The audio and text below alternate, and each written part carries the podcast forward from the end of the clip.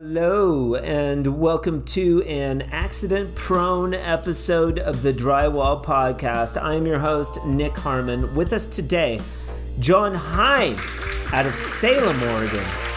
John is a first generation drywall finisher who was taught finishing while working for Five Star Drywall in Salem.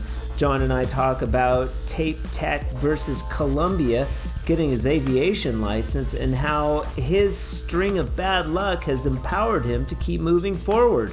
But we also discuss the difficulty of working Well, I mean, I with told, I others. told a guy to go grab a bench out of the van. yeah. He went up to the second story and he disappeared for like 20 minutes and I, I, I didn't know what he was doing. Yeah. And I went out to the van and of course the, the, the, the contractor and then the homeowner both were looking at me like your guy, guy was just went upstairs. Why? I'm like, I don't know. I told him to get a bench out of the van. And he thought Yeah. I told him to get the bench out of the upstairs. And I'm like, no.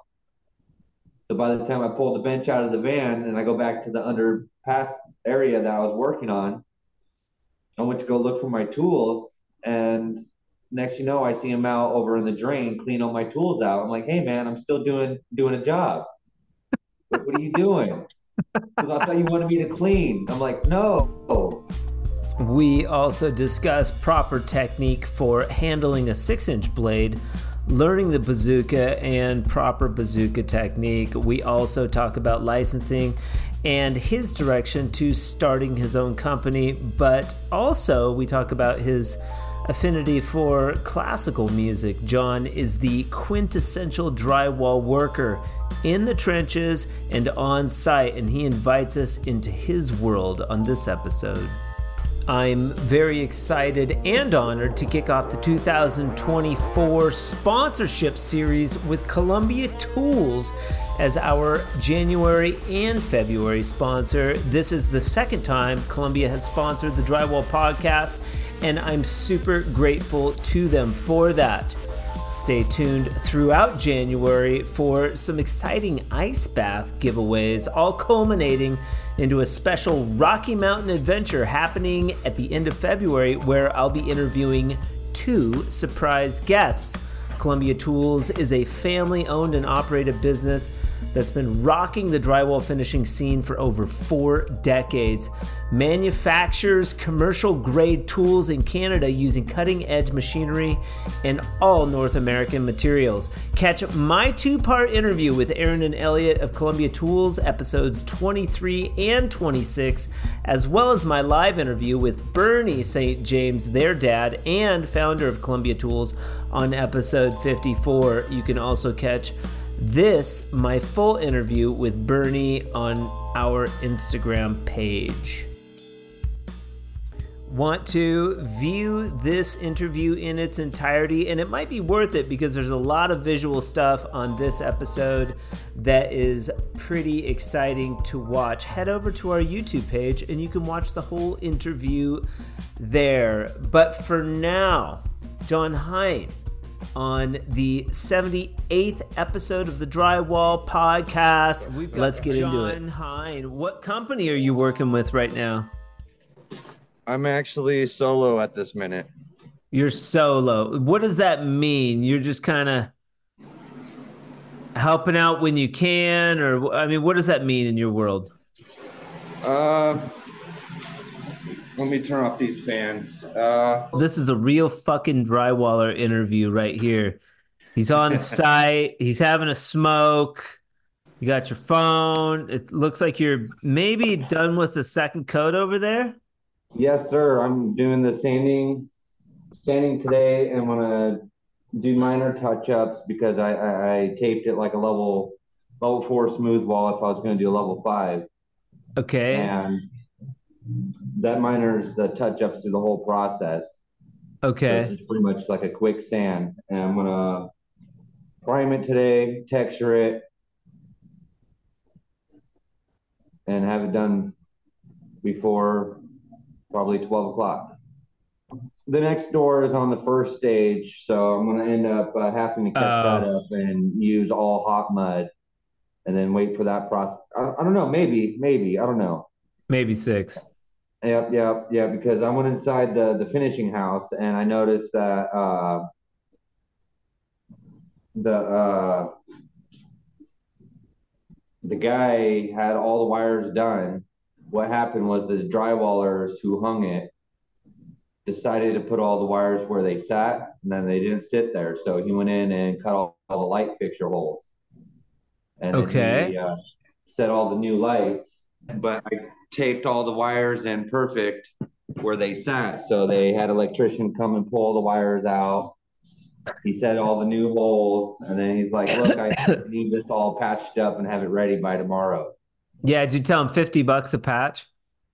Hey, you know that's that's the California patch and everything. You know, I, am I'm, I'm being a very nice guy, and I I told him I'm to of course all this project and the next door project and his patch job for free for Christmas. Good on you, man. Good on you. It'll it'll come it'll come back to you, John. Or should I say that it already has come back to you, dude? Uh, you to give our audience a background. We've got John Hein from Salem, Oregon. But what's interesting about John is that we had Can-Am Tools was sponsoring uh, last month on the Drywall podcast, the entire month. And we had four giveaways culminating in a grand prize giveaway that John won. Now, John won. We pulled his name out of a hat. I don't know if you watched, like, I did an ice bath and, like, pulled the name yeah, out. cut out. I got cut out. I was trying to see who won the name. And yeah, yeah, it was you. Uh, so so then we started Wolfgang and I started to message John and be like, dude, where do we send this stuff? And John's like, dude, don't message me. I don't want any of your scammy bullshit. I've been I've been scammed before. Just like I, I'm not giving you any information. And so after a couple of back and forths, he realized that he did win some badass Can-Am stuff uh, some of which you're wearing today. You got a Can-Am hat and a Can-Am shirt. That's pretty cool. Absolutely, and you're correct on that. I mean, but you uh, never yeah. you never know, dude. I've been scammed too. My whole Facebook profile, uh, 2023, the first day of 2023, my entire personal Facebook profile of 12 years erased, like gone because of hackers. So I have been a victim myself. Um, that said, have you gotten a chance to use the Can-Am tools at all? Are those interesting to you? They, they, they are, they are, but I have not fully busted okay. them out of the box to use them yet. I feel ashamed because I started nah. this project already. So I figured I'd wait until uh, I got a new project, which is not coming too far from now. Okay, and cool. I'll be happy to learn the tools because first I don't know any of the tools. Okay. Oh, and then I think it's interesting too. And also, too, there is a gang of information about Can Am tools, people that do videos. Um, you can go to the, the, Taping Queen has a bunch of great videos uh, where she's running a lot of Can Am stuff. Uh, you know, there's just tons of information out there where you can like go and um, check out those tools and figure out you know just how you want to how you want to tackle it.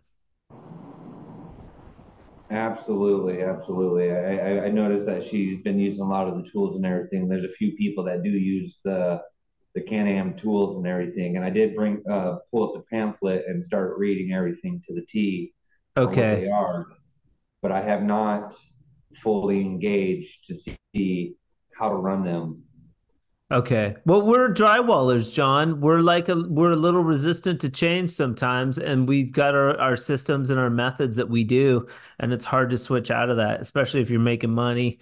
You need you've got especially today, you've got this unit you got to get done. You know, you're not messing around with learning no new tool today. It's hard sometimes for us to take a step back. Uh, you know, learn something, even if it's going to make the job quicker. Absolutely, absolutely. So, uh, John Hein, you were saying that today you're not working for a company. When you are working for a company, what company is it? The sad part is I, I was just laid off from the company I worked for 10 years. Okay. the guy full on credit because I did not know drywall or anything about drywall, and he trained me to be the way I am. Okay. And uh, one of the reason why I, the, the reason why I was laid off, I was hit by a Jeep, hit and run on my e-bike by a Jeep leaving a job about 9:15 at night. Ah.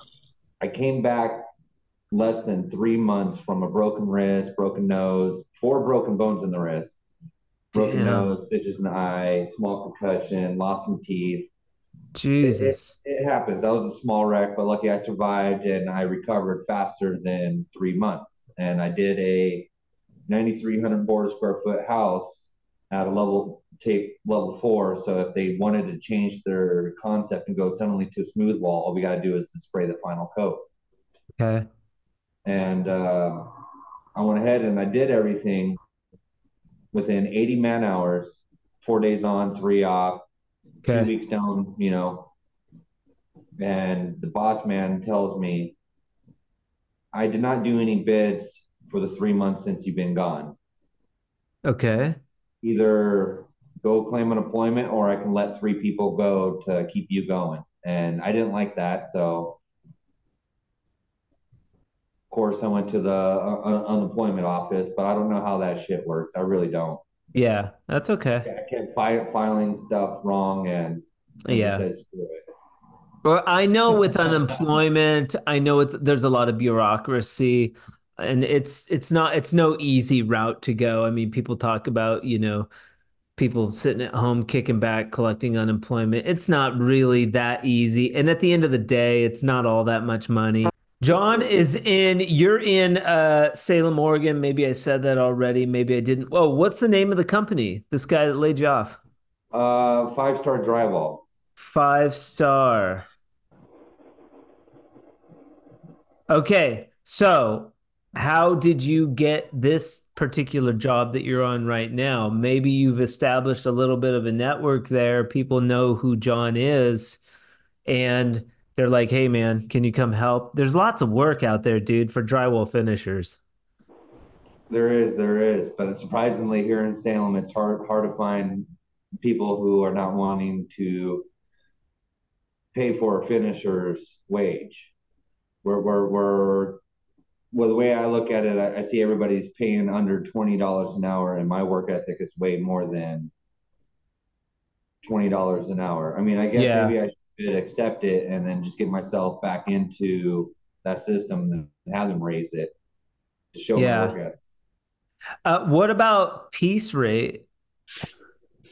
Uh, I done the piece rate and it, it I tried doing the piece rate with, with the five star homes and he's was paying me within 18 cents a square foot. They're cheap up there. Yeah. And then a lot of them- yeah, yeah, I know, I know. So, I mean, surprisingly, the, the, the I know. is a semi penny pincher, but Yeah, I guess the Southwest is pretty cheap down here. You have to, you kind of have to know your stuff, you know, but it's that way in different areas. Some areas aren't like that, man. You know, some areas they make a lot more. It's interesting, you know, across the country and up into Canada. Absolutely. I, I talked to a few and, and, and a few drywallers on Instagram and, and they're like, dude, I don't even work less than $500 a day. So make sure Right. get- So, so here's what you do when somebody says that to you, you'd be like, well, I'll be up there tomorrow. Do you got, Because also too, in a lot of these places that pay well, they're looking for finishers. the The other thing is that the we you know there's no finishers out there. There's no people coming up. So I think it's sought after if you have the skill of drywall finishing. Not that everybody wants to move, but if you have the capable of moving to a different location, I think you could make better money. absolutely. Absolutely. Are you against that or? No, no. I mean, I, I guess I'm one of those type of people. Once, I mean, I, I've been in this house. I, I used to move every other like year or so, but I finally been in this one house for over 10 years. And I kind of Okay. settled down and I, I kind of don't want to move out of that hole. But Yeah. Life is now telling me I need to start adventuring and go out to different places and I need to Yeah. explore everything. So that's where I'm working on my aviation license so I can start traveling and go help people and create a name. Crazy. You want to like fly different places and go help people. Yes, yes, because that's that's where that's in, anywhere but Oregon is where there's a lot of more finishing work is being done. Don't get me wrong, Oregon has a lot of finishing work to be done and everything, but I like to be able to go to California or Arizona Totally. somewhere different and then be able to put a name out there and show them a product or, or some really good work ethics or That's not the only reason though that you're in the aviation. I mean, you probably enjoy like flying, right? yeah I've, I've been in an airplane 33 times the 33 third time i ended up doing skydiving so Okay. I, I landed on the ground without a plane Yeah. it's just fun to say waste of money Yeah. waste of money You got to do it once. I did the I skydived once, uh, static line, uh, by myself out of a plane. It was pretty sweet. Kind of scary. yeah me I, I, I feel like I, I, I put in $200 for 15 minute ride up in a plane and then two minute Yeah. fly down and a parachute Yeah. and Yeah. over i don't get a refund and like Well, yeah, you can say you skydived. Uh, so, uh, how close are you to getting your pilot's license? uh far away This is a this is an endeavor or that you've just embarked on. yes yes absolutely Okay. I, I beginning of the year i ended up watching my uh, i went to visit my sister in southern oregon Okay. over on the property and they had a lightning strike and i noticed that they had a fire and we had to direct the fire department and the helicopter there's Okay. very uh, few helicopters right now that are doing water drops and i figured that would be something i can probably push myself into if i got my aviation license and start from the bottom and then work myself to the roto and Okay. go further up. And I was just like thinking, ah, I'll try a different career in my life, maybe. But Yeah. I'm, I'm really stuck in drywall. Yeah, yeah. We we get stuck in drywall, buddy, because there's money there and it's you learn a skill and it's hard to get out, you know. Um, speaking of getting stuck in drywall, how did you how old are you real quick? I am 34 years old and I started at 24. Okay, so you've been in the trade about 10 years. Are you first generation? Uh, yes, absolutely. Okay, so how in the world did you start drywalling? Uh, I had a foster cousin and he needed help cleaning a house while he brocaded. And as he brocaded, I went ahead and cleaned up. And he's all, my boss said, if you like this, he wants to come and talk to you. Come in Monday.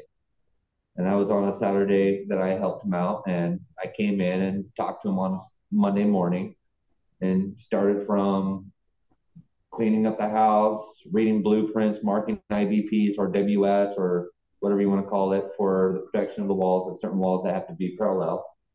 Yeah? And uh, um, I started from there. Two, three years goes down. I started to learn the priming stage. After the taping is fully done, we do a priming before the texture. That way we Okay. can catch every shadow. Uh, and then shine the halogen light within two inches from the wall to find the shadows. Okay. Uh, then I started into texture after a couple years from that and learning how to brocade, then worked a texture machine, texture card, hopper, spray card, you know, everything that spits out a texture. Nice. That's that's a good skill. And then I learned how to repair the machine. So if it breaks on me on a job, I'll have the tools and necessary equipment or resource that I can use to get the job completed. Okay, so did this guy? Who was this again? Your cousin? Uh, foster cousin, I call him. Yeah, cousin. Foster foster cousin. Are you a uh, are you a foster person? Well, I was emancipated at 15. My mom died at cancer. I'm sorry. 15. No, no, Okay. no. It's it's it's part of life. It's just Yeah. you can't let, let it get you down. You got to push forward. Yeah. tell it is a hard Yeah. stage. Yeah. Working since then, and I just seemed to build a, a gig out of this this drywall. This drywall just seemed to be easy for me that I can understand and process and repeat. Yeah, but you were only 15 at that time. You didn't start drywall until like nine years later. Yeah, you're right. You're right. You're right. So what, I mean, did you did you struggle a lot there after losing your mom? What'd you do?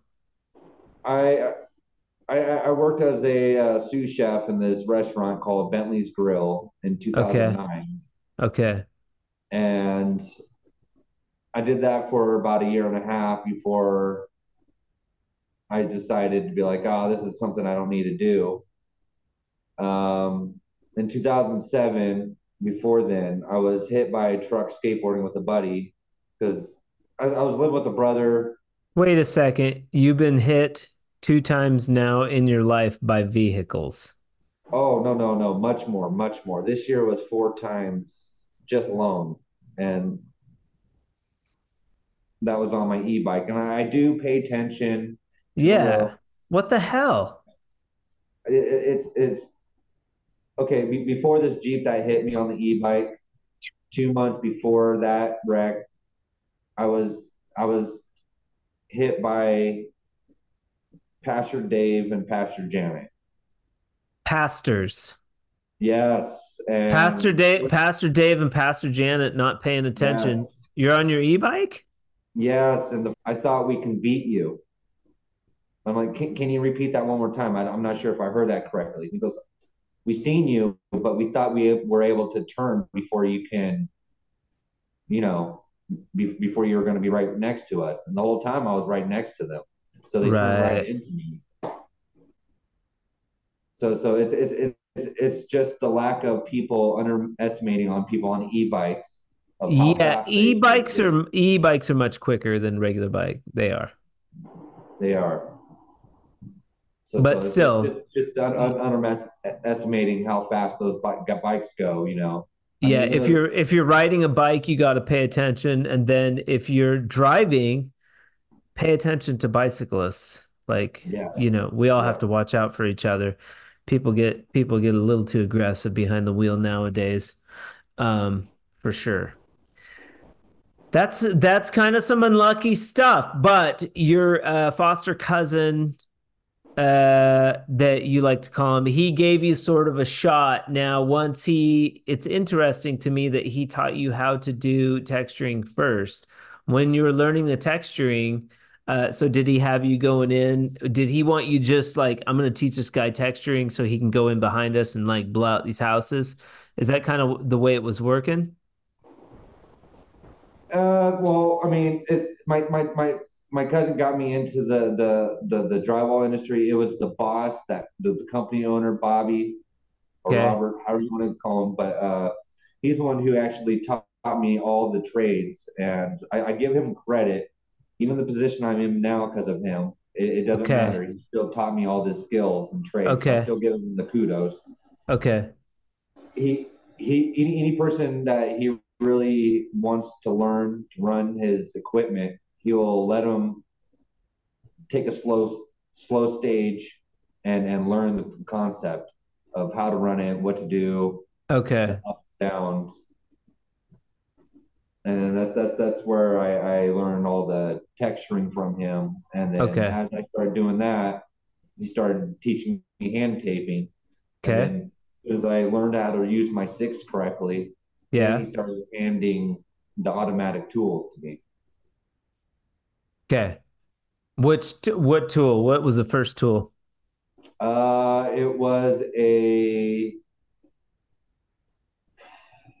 Ames bazooka. Oh, okay.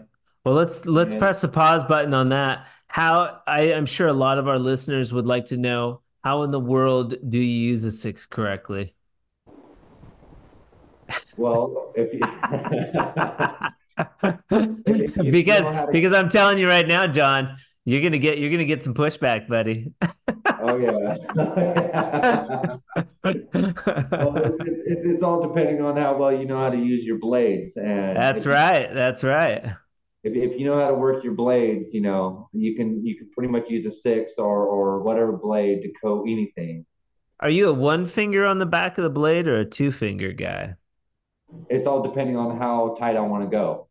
Oh, if- okay. If if if it's going to be a quick nail spot, then I'll use a single two fingers together or one finger and do a slide. Okay.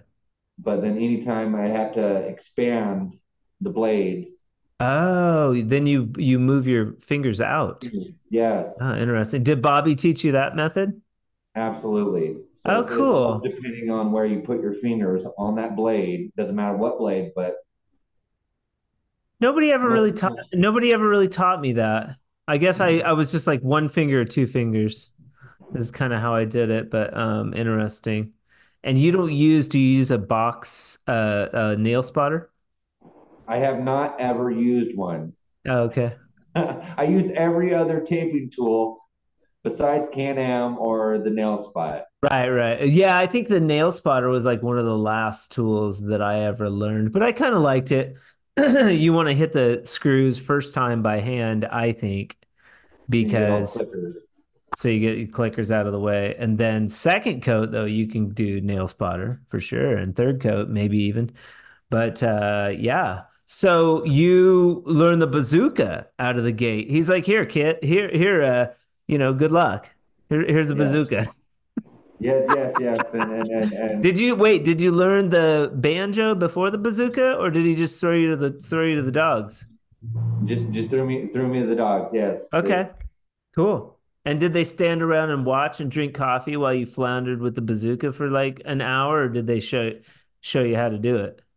He he showed me how to do it, but then he would go around the corner and do other tasks that he can achieve and get the job quickly done. As I kept moving around, Okay. and he will turn off the music so he can hear every moment and spin. Oh. So smart. I'm not cutting it right, pushing and pulling and cutting and whatnot with the bazooka, because if you if you don't do it right, you can, you know, if you try to cut it as Yeah. you roll, it's gonna blade a lot more. Fucks up your blade and it jams your tape up. Yep. Yes, absolutely. Yeah. So so I can hear him in the background telling me what I'm not doing right, and Slow down, boy. yep, yep, absolutely. And it's all That's about funny. the mud cons- consistent that you put in, and Oh, yeah. not too runny or not too, too thick. Yeah. Yeah. Um, so this was Bobby? Yes. So you were with Bobby for a long time. He's your boy. Like, why'd you stand down, dude? Like, who cares? Uh, me or these three yahoos over here? Lay them off. I'll keep my job. How come you were so, uh, you know, why were you so giving? I'm one life to three lives. So why why hurt three other lives over one? That's va- that's valiant. Um, pretty cool. But now maybe you have an opportunity to go start making some money, man. I mean, you know, like how are you bidding this project that you're on right now, if you don't mind my asking? Uh, I, I came in and I, I have a tape measure that sends out a laser that does uh, laser distance. Okay. And I noticed this uh, finishing house that is now being finished uh, was under 93, 93 uh, sheets of sheetrock. So that's, Okay. that's less than 4,500 board square foot. Okay. He needed done in a, a, a you know within a week. Okay. That, that's no problem. I, I was able to do it within the week. And for how much though? I mean, were you like you just Um, threw you threw him out a number, thousand bucks, like whatever? No, no, I, I told him 600. Ooh, competitive. I mean, He liked that. no, no, no, it's not bad. You're right. And and you can see, I mean, honestly, the finishing the finishing prod, product You know. I mean, Yeah, it looks good. No, it looks good. I haven't sanded it, nothing or nothing like that. You know. This is It looks just- it looks good, bud. Yeah. Um, you know what? We'll uh, post this video to YouTube. And so some people like to watch the YouTube videos, so they'll check it out. They'll check out your work, man. You know, and then uh, you know, there's certain things where we're talking about, you know, visual, more visual aspects of the interview too. Also, if you're listening, you can go and watch this interview on YouTube and see what we're talking about if you're curious about that. Um, cool. So the bazooka. So how long would you say that it took you? And I mean, that's nothing to sneeze at. 600 bucks. I'm just trying to think. And and you needed the work, right? correct. Okay, so you needed some money. Now, is this under the table? No shame. No, no, it is. It is Okay. strictly All right. all under the table. So Good, good, because you know what? You can't. There's not enough there to to pay for taxes. no, you're right. You're right. And- and- and I thought Fuck those guys. um, are you inclined to going and getting your license and doing all of that work to get your own gig going? I mean, is that something that you'd be interested in doing? Absolutely. The the cool Okay. part when I first walked into the aviation center and I started talking to the pilot or the CFI, which is uh, certified flight instructor. Okay. He uh, wanted to know my little bit about my work history, and I told him I currently am unemployed. Okay. And the cool part is he has the resource and center to license people for their CCB license. What's a CCB license? Uh, I believe that's a. I, I haven't looked at exact. It's the contracting. I'm dumb to make me feel really dumb right now. No, that's okay, bud. We, you know what? We could look it up. It, it, it, it, it's a legal legal liability license, pretty much, to be able to do a little bit bigger project. I believe to have all your aspects covered. This is not for flying, though. This is for drywall, CCB. Correct. Correct. Okay. Why wouldn't you just get a smaller license to start out with and then maybe move up to a larger, like where you could do commercial and stuff like that? Yeah, I, I didn't think about that. I, I didn't Yeah. know how many licenses were out there. I know there's. I don't either. I don't either. licenses. Okay. And and if you're listening to the bureaucracy up in the Northwest is probably heavier than someplace like Albuquerque.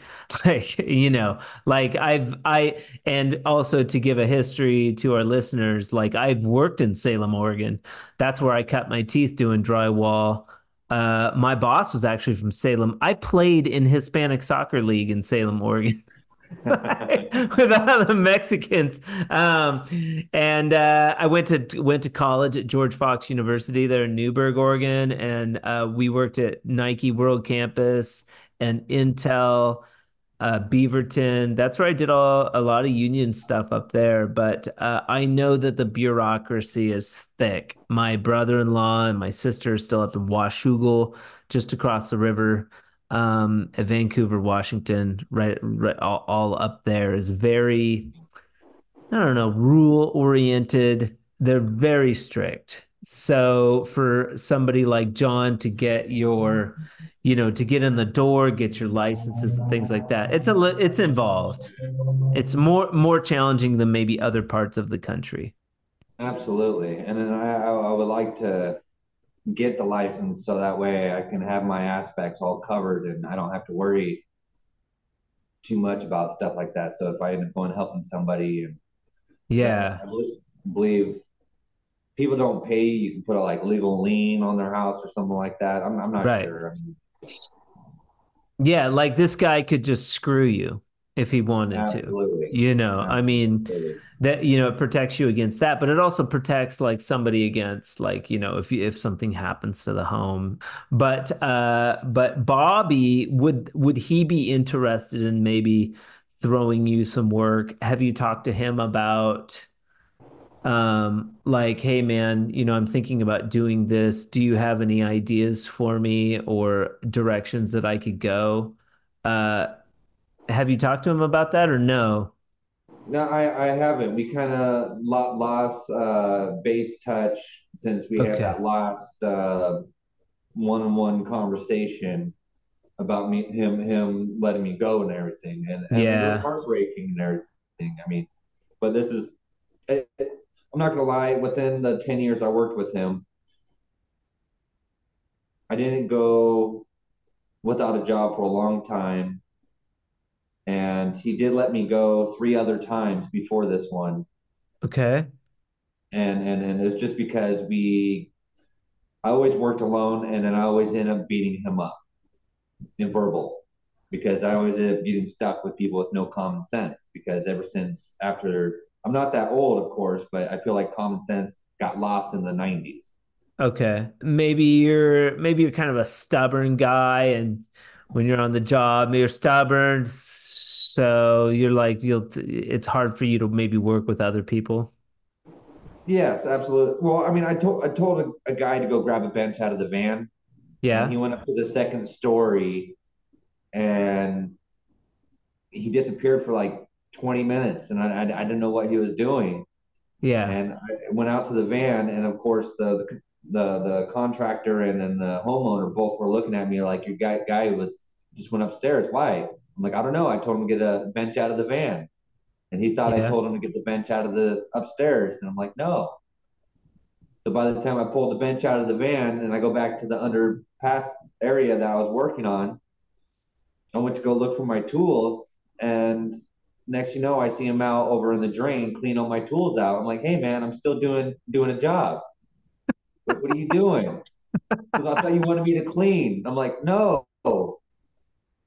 So, I mean, and of course, I mean, That sounds like a an, that sounds like a standard apprentice though. so uh, I came across That's pretty of people like standard. that. That's pretty standard, buddy. Especially if you had your own business and you hire a helper, man, you're gonna have to go through that. It's hard to find a it's hard to find a good, you know, a good helper. I'm sure you're not the only person that's uh, had that had that scenario happen. It's pretty funny. Very cool. Let's go back to the uh, let's go back to the tools. So you uh, you learned the bazooka. How long would you say it took you to get your bazooka chops going? Uh, I'll say within the, the first first week, Okay. it took me the struggle of learning how to roll it and stop That's pretty good. cut. Yeah. But then So you- after that, I started gaining that process because you know I'm a hands-on learner, and you get in and you start learning it. You get Yeah. build up that, that membrane of like, all right, stop, cut, drive. Yeah. Yeah. So to our non-bazooka users out there, bazooka or no bazooka now. I mean, what do you would you what would you say to people that are thinking about using the bazooka or are resistant to using the bazooka? Yeah, I mean, you, can't you can't like you said you can't you can't be, argue with people that really want to stick with what they are used to. You know, I mean, I, I've met a guy that's used the banjo. Yeah, He won't bother to ever touch a bazooka, which correct. I totally understand. I'm like, okay, but Okay. if you know how to do production taping as getting your ass moving, you can do a lot with a bazooka more than a banjo. But Okay. I've seen videos people going pretty pretty quick with banjos, and it's just all depending on how you know how to run the tools. Good answer. Good answer. Yeah. I'll I'll buy that. I'll buy that. So you uh what's the next tool that you learn after the bazooka? Uh, ten inch box. Okay, then we jump into box territory, and by this time I assume you know how to walk stilts. Yes, absolutely. Okay, so that was probably precursor to the bazooka. You're uh walking stilts, spotting screws. Learning the six inch, I mean probably picking out angles, uh uh streaking screws and things like that. So uh so you learn the 10 inch box. Is and and Bobby I assume does 10 and 12 inch box. Yes, sir. And then he ended up uh, buying a uh, 15 inch tape tech. Okay. I, I used that on a couple of houses, and m- m- most of the drywallers I ever worked with don't like to carry that 15 inch box because it's heavy. Okay. What's the advantage? What's the advantage to a 15 inch box? If you're trying to widen out the joints a lot bigger and smoother, Okay. you know, I mean, you can do it with any, any blade or any hand tool. Okay. With, oh, damn you. Uh, with with with uh, the the 15, I, I seem to cover more area and wide out that joint, and made and I don't know, it just it just made Yeah. it a lot. A lot cleaner. Maybe on your butts, bad butt joints, things like that, where you need to really bust it out. Yeah, and, and, And I, I and he's using all tape tech. yes, okay. that's that's I guess the the tools he learned off of because he started in a what a union job Okay. and somehow his brother ended up coming across tape tech tools and everything and he bought the tools off his brother and started his own business Okay. and he's only been in business for about 20 years so that means i've been in the drywall game for half of his career Yeah. So it's a while, it's long enough. It's long enough that you could probably start your own gig, you know, but it's challenging. That I mean, running your own business has its own challenges as well. That was the the third time he let me go is when i started buying my own tools he thought i was starting my own business That's right. You said something about that. That's very interesting. Um, so maybe he was nervous that you were going to start your own business, and so he let you go. Well, it, it's really it's really hard to say about that. But when we started arguing about it and everything, you know, I mean, that's that's the demeanor I, I got off his input because I go and well, of course, I learned off of the Ames, and Ames took over, or uh, Tape Tech took the name of Ames or whatever. I don't know how that goes, but they're pretty much the same company. Okay, yeah. I decided to buy the carbon fiber Tape Tech. Okay. the fact that I knew that we were getting new people into the gig and we have people running the bazooka and then when the time I need to use the bazooka and it's damaged, nobody's taken the cause of of, of the blame of, of Yeah. who did what. So I just thought of my own self. If I buy my own tools, nobody can go ahead and touch it and Yeah. destroy it. And he, he Yeah. looks at it as uh, one, I'm trying to start my own business, and then two, that I'm trying to take leverage. So if something goes wrong, I'm like, oh, I'm not going to use my tool status against him. And Uh, well, it is your tool at that point. I, I, you didn't try and make the point to him that like, hey man, I'm just buying my own tools because I want the shit to run properly. It's Oh, an I- I advantage. did. It's an advantage to you. That's, know? Yep, yep. That's that's what I did. That's what I said, and I try to. I, I constantly, repetitively said that, and no, it, it just seems to be uh, a hassle. You need to plug in. Yep, yep, yep, yep. That's Okay. I'm, I'm just looking looking around. You got a charger. I I do at my house, but I seen one laying over here, and I want to see if it works. ¿Cómo estás, amigo? Bien, you know, I just, I have the coffee. Coffee. I'm, I'm over here on meeting. Who's this? Who do we This got? is the, this is the homeowner Juan. ¿Cómo está? Bien, ¿y usted? How are you? Bien, bien. Dude, he's on a podcast. This is the Drywall Podcast, dude. Yeah, yeah, the meeting. ¿Cómo se dice? Mande? Co- co- uh, tu uh, nombre? Juan. Juan. Nice to meet you, Juan. Me llamo Nick. Oh, me too. But a little English, okay? I understand a little English. I- not too much. Uh, hablo, hablo poquito español, poquito. Okay. um, My- my house is not too far. I, I can walk there and grab the cord. dude, you're walking distance from your house? That's crazy. No, I Yeah, guess I, it, it's kind of hard to see, but I'm right across the fence on another house. let's and- go, dude. Let's go. Get to walking, man. So Juan owns that house. How did Juan find about find out about you? Well, I I see drywall or not drywall, but I, as soon as I see a house goes up, I'm I'm Mr. Nosy Nose. There you And I go. like- I, I like to just poke my head in to see what what what's clicking and yeah. Hey, you guys need a drywaller? Done. yes, yes, absolutely. Now, do you hang at all? I've I've done it a couple of days and Yeah. I did it with a group Okay. and it, it became more stressful mm-hmm. and the the the, the nobody likes my attitude. I, I listen to classical orchestra music as I listen to, or do drywall. Mm-hmm. I like it. You're you're kind of a you're kind of a dick. You're like one of those guys. Nobody wants to work around you. Yeah, yeah, absolutely. but you know what? As long as we know, John, it's Well, okay. I'm, I'm I'm all about perfection and everybody doing something, you know? I mean, okay. if I got if I got a guy on my team and if I'm able to do my job and his job at the same time and he's just standing around, what's what's the point of having him on the team and Yeah, that's tough. You have to be kind of in alignment, you know, when you're working with other people. There's like aspects, and not that I'm the best at it, but when you're working with other people, you have to allow for, you know, people to be idiots. It's okay. You know, they're not going to do it the way that you do it. So, but it is challenging to work with other people for sure.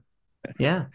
You know, No, yes, yes. Uh, Well, I mean, just just for example, I, I told a guy uh, I I left extra tape on a corner just to see how he would do, and I told him I don't need extra tape on the corner, so you have to use your blade, pull out your six, and cut off that little corner, and pull off the wall, you know. And Do not, first of all, that is not a harsh request. Do not leave extra tape in the corner. Cut that shit tight. It should be right where it needs to be. Am I wrong?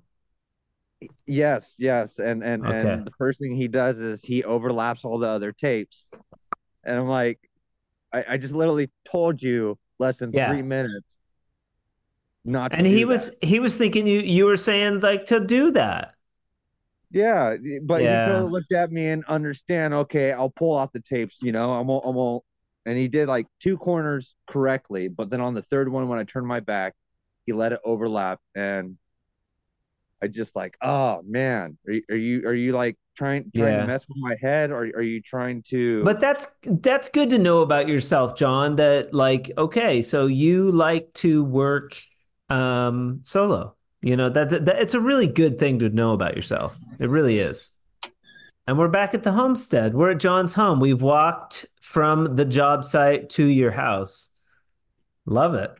It's a it's a traveling uh it's a traveling episode of the Drywall podcast. Let me ask you this. Have you listened to the Drywall podcast yet? Have you listened to some episodes? Yes, and uh, the one I started first listening to with Okay. is um I forgot her name. She has the black hair. And you guys Lydia. started talking about being safe and OSHA approved. Oh. Oh, Gloria Fluentis. Yeah. Yeah, she's from New York. She's a real go-getter, that girl. Oh, it's dark over there now. Oh yes, yes. I just went in the room and Okay, so here's a question for you. Now, you don't have to walk back to the job if you don't want to. You could hang out at your house. And why wouldn't you just hang out at your house and do the interview from the beginning if you're that close to the job?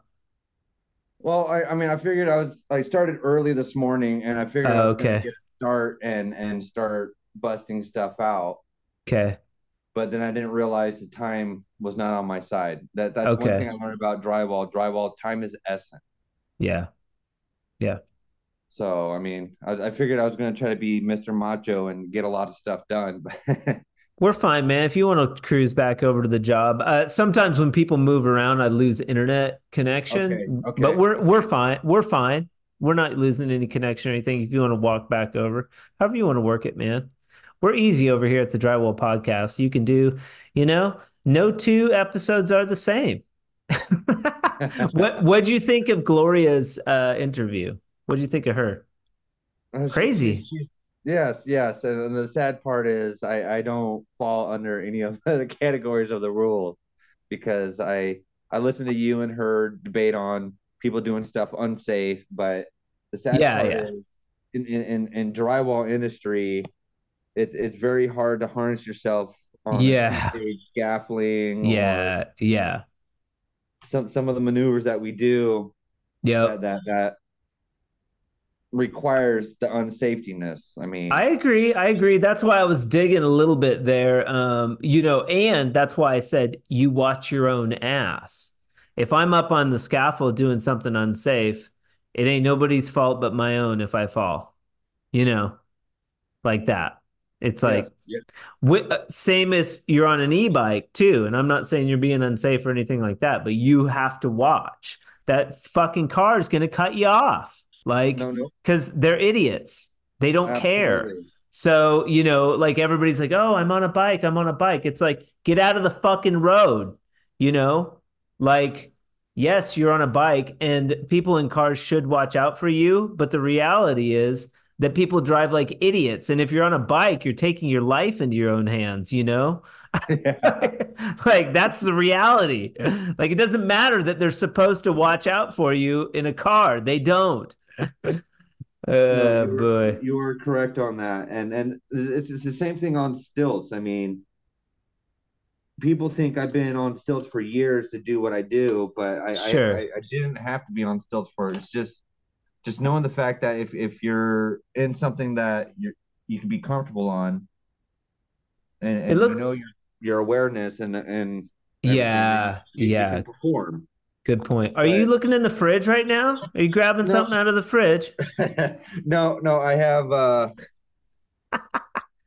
Oh my Uh, God, that's cool. A traveler. Yes, yes. So, so I- I have have you on charge. A tr- that's cool. It's like a travel a travel buddy charger. Yeah, 300 300 watt um generator, electric generator that you can That- charge from solar panels.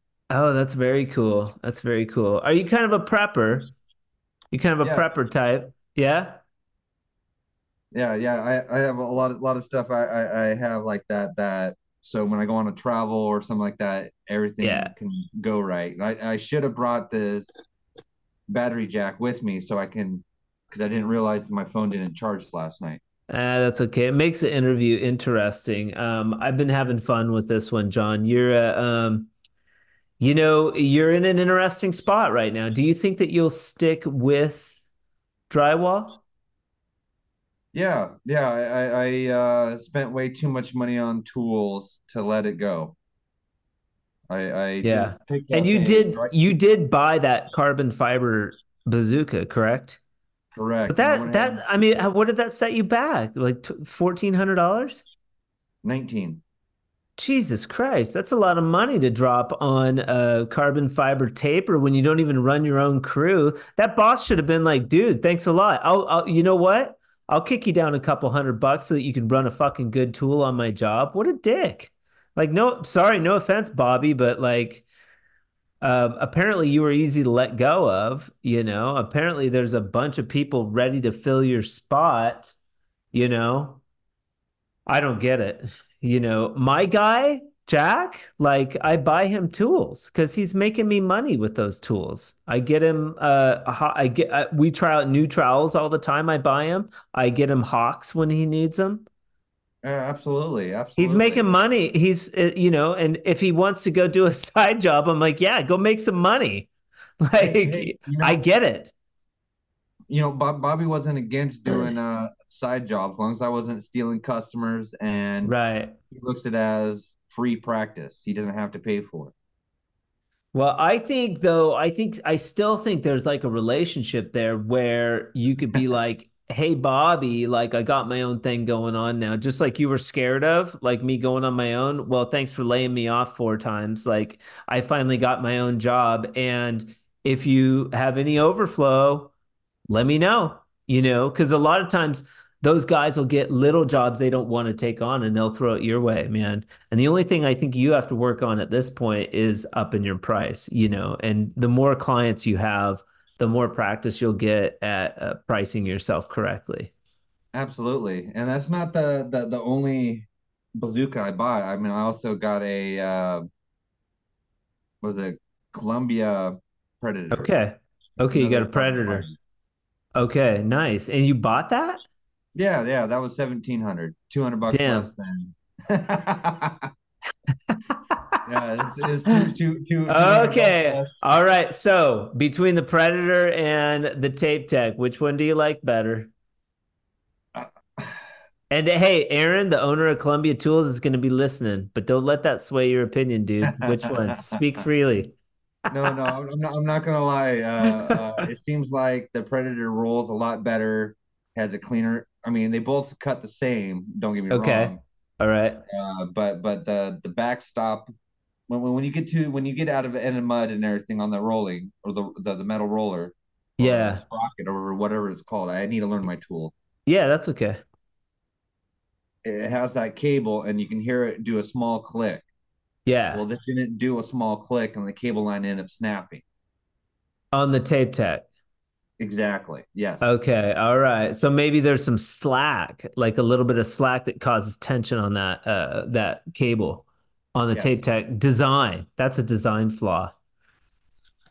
So so so I and and, and I waited too long for for the insurance. This one seems to roll out a lot cleaner and smoother. I should to turn a light. I'll turn on a light. Yeah, sure. Let's check it out. See, it's engaged now. When you it's off gauge, you push it in. I'm I'm not sure if you know how to run Yeah. bazooka. Yep. So it's now off gauge. That's unlocked. Yeah. Yep, yep. And you can hear it very smallly. You hear that doom. Yeah. I do. That's that's the release gauge of, of telling you it's it's out and everything. And I didn't get that with the the tape tech sad, sadly. Okay. Interesting.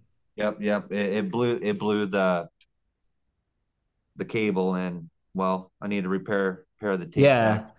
Yeah. Um but also too smart to have two bazookas because that cable goes out. You're going to be a little bit of time sending that in, getting it fixed or whatever. There's probably a location in your area where you could get that fixed at. Um, but then boom, you got a you got a predator that you can run. Doesn't doesn't slow you down any. That's cool. And and, and the, the weight the weights are, are semi similar, so I mean I, I can't debate on what one's technically heavy, heavier or, or unless I get like a scale and weigh it out. Okay, cool, cool. This So- would be they cool. Uh, this would be a cool podcast to uh to watch for people to watch because there's a lot of visual uh stimulation. So- I, I, I, hope, I hope I inspire people or people love love love this podcast. I mean I'm not this is my very first time doing a podcast or any kind of Yeah. No, it's so- okay. It's okay. Um, we're like, uh, you know, yeah. Um, you did great, man. This has been fantastic, and I really appreciate your time. I know you're working on this job, and uh, but this is what it's about, John. That people that are in the trenches doing the work, using these tools. Um, we have owners of companies that listen to this podcast. You can listen to my interview with Aaron and Elliot, the owners of Columbia, and their dad Bernie, who started Columbia Tools. Cool dudes uh, Wolfgang with Can Am. I have an interview with Wolfgang. So if you look down into the archives of the podcast, you can uh, check them out when you don't want to be listening to classical. Now, one question would be what classical music do you like listening to? And also a statement fuck those guys if they don't want to listen to a little bit of classical. I don't know if classical is like my favorite, but um, do you use the earbuds? And then, you know, what are you listening to? Uh, I, I usually have my JBL boombox Okay. and and and that that's you know I mean it's full on waterproof and all that kind of stuff, so I can drop drywall on it and hose it off if it's necessary. Cool. So it's it's it's it became a really good work tool. And you're listening to Um, like like like Beethoven and shit. Yes, absolutely. Oh, okay. Classical, classical. Okay. Yes, Tch- Tchaikovsky and yep, yep. Classical orchestra. Yes, okay. because No opera. No opera. You like opera? Yeah, yeah. Once in a while, opera will come on, and I, I do like to listen to that and everything. I mean, I don't understand some of the words that they're saying because it's either in French or some other type of language, but never in English. What's your favorite uh, classical uh, composer? I, I can't say I have a favorite. I, I mean, I, I, Okay. I listen to all of them, and I enjoy the guitars. I, I definitely enjoy the violins. Okay. And sometimes when um any other type of instruments that come on, I mean, it's it's it's it's all interesting to me. I mean, it just sounds Yeah. real, real nice, and and depending on if it's upbeat or slow beat. If it's upbeat, I like to listen to it for um, on finishing work. Okay. That's slow cool. beat, slow beat. It's on the slow days, and and that's that's when I'm just trying to push stuff around, and I'm kind of irritated. So I'll just listen to the the lower stuff, and Yeah. a lot of people bring in earphones or earbuds, and they're like, "I'm tired of listening to elevator music." Not that I'm a huge classical fan, but I can I can listen to and appreciate classical music. And if somebody had classical music on my job site, I get into that shit, man. Um, it would be fine. But uh, also, pearl of wisdom. What would you, if you could bestow a pearl of wisdom on the drywall community? You you've got a shot here now to tell everybody in the drywall community something uh, super rich from the archives of John Hein. What would it be? Just put passion into your work, I guess. I mean, in, anything that you do, more more passion you put into it. Anything I do, any type of work I do, I throw passion into it. From from doing drywall or picking up horse shit, it doesn't matter what it is. Yeah, yeah, if you, if you put enough passion into your own work ethics, people will see it and appreciate it. okay. That's that's I'm I'm, I'm not sure how to respond on that part, but I like it. I like it. Yeah. Be passionate about what you do. And why is that? Why would you say that is? because if you're just out there just to get a quick buck, you're not gonna show you're not you're not you're not gonna show your work. I mean, it's it's just gonna be like somebody's out there just trying to do what they need to do to get money off of you. I, And I people- like to like I think people know too. People know when you're just showing up to get a to get a paycheck. I mean, yeah, some of the people's work looks really good and everything, but what about the the aftermath and the after workers that are coming in of the finishers? You know, because I lay floor paper down to protect that floor, so when I tape, I'm a messy taper. Yeah. I'm a clean taper, but I drop some mud here and there. Yeah. We walk around, we leave footprints. Yeah. Who comes in after the drywaller? The floor person, Right. the trim. You know, I mean, more clean. Let me- your Do you leave your uh, outlet boxes clean for the electricians? when I fully finish the job and before I leave the job, I make sure I pick up all the floor paper. I clean out all the electrical boxes. I scrape Okay. the windows and clean the windows. So when the painters come in and they do their painting and they have to tape against the windows, they're not battling against the drywall. Use a shop vac to get in there. Yes. Okay. Shop a, and a rag. Okay. I do. I do. And I, I go on that full cleaning stage. And if it's a level five wall, smooth wall, then I go ahead and caulk certain corners so the painters Okay. don't have to. You know, Okay. it leaves one less step for the next person that they have to struggle and show up on the job and be like, ah, dang drywaller didn't he left a whole bunch of mud in the box. Right. Or the floor person comes in, he has to spend two, three hours scraping the floor from the drywaller, which is not in his schedule. So now he has to push his schedule back. And it's a chain chain reaction. As soon as you take longer on the job, now you have to reschedule for the next person and push them out before they have to come back in for the next process. I mean, I like it. chain chain reaction. I think if you have that uh, philosophy, I think you're going to have a lot of success, John. Um, thank you so much for being on the Drywall podcast today. I really appreciate your time and your insight. This has been fun, right? Yes, absolutely. oh, and I want to throw something else out there that we didn't Yeah. get to. Uh, Let's hear it. There's been a lot of times I've been out in the woods, and I'm I'm going to be one of the one drywallers that carry a 40 on his side Okay. if I'm out in the woods because I had a bear come at me twice now. You you're kind of an unlucky guy, I would say. I, I consider myself the Murphy's Law. Yeah, no doubt. Like, like you know, Crazy. Now wait, did you have to use your firearm on the bear? You know, I was about to, but the homeowner came out of his vehicle because he showed up right on that time and he went full charging at the black bear. Crazy. And uh, that's what I told him. I'm like, who in the right mind would run at a bear? Because they're they're more scared of you than you were them. I'm Some like, some bears. Some bears. Yeah. Yeah. it's depending on what the animal is and if they're in sickness or hunger. It's all depending on their life. Crazy. So your your your other point of advice would be to carry a 40 if you're going to go into the woods. yeah, some kind of protection if you're doing if you're working alone and doing it. Oh, house, okay. Yeah. Be aware. it's- Yes, be aware. Just Be, be aware be aware of bears. First of all, have passion in what you do and watch out for fucking bears. yes, yes. Cool. Uh, John, well, maybe uh, we'll get to see each other if I get up that way. Uh, maybe we can wrangle a job up in uh, Port, like a Fresco Harmony job up in that area. If I had any Fresco Harmony to do, now I got a guy that I can pull from Salem, so that's cool. Absolutely, absolutely. And I, I plan on getting your sample pack and showing a bunch a bunch of people that I do know. You got a sample pack, right?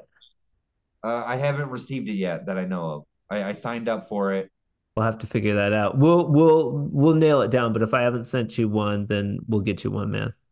Thank you very much. We'll uh we'll talk soon. Yes, absolutely. All right. Have a great day. All right, you too, Pat.